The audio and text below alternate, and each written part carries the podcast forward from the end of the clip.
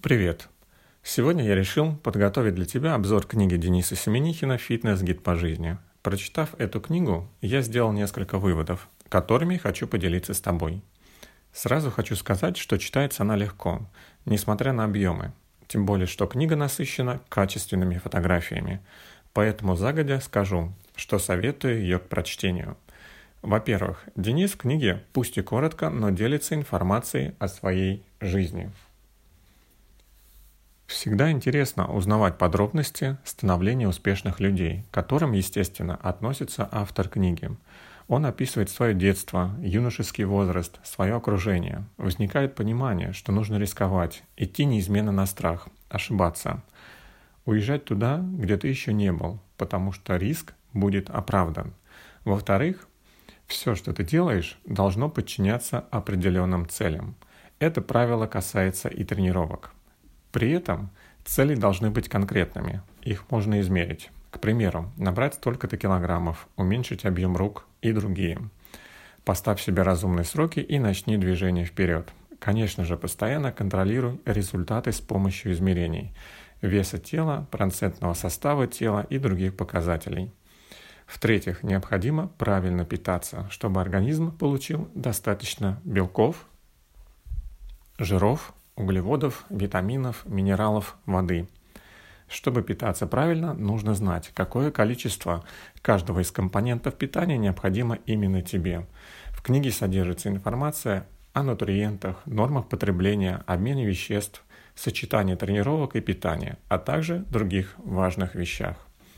В-четвертых, отдельная глава посвящена тренировкам. Даются ответы на самые распространенные вопросы. Сколько нужно тренироваться? Где лучше заниматься? Дома или в фитнес-клубе?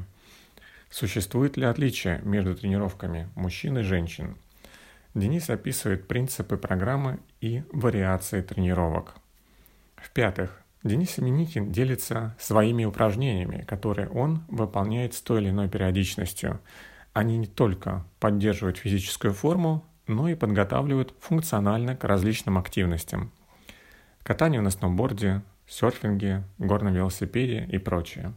Так, автор часто делает жим гантелей сидя, подъемы через стороны одной рукой, жим гантелей на наклонной скамье, разводку, тягу гантелей в наклоне стоя на одной ноге и другие. Каждое упражнение дополняется описанием и фотографиями – в-шестых, содержится комплекс упражнений для женщин, а также программы тренировок. Причем они составлены из упражнений с самым доступным инвентарем – мечом, гантелями, скамьей.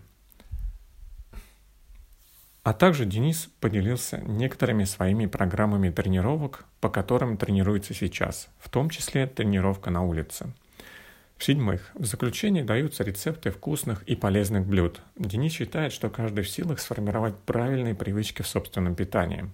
Среди рецептов ты найдешь, например, коктейль Power Monkey, диетические вафли, чизкейк, итальянский омлет,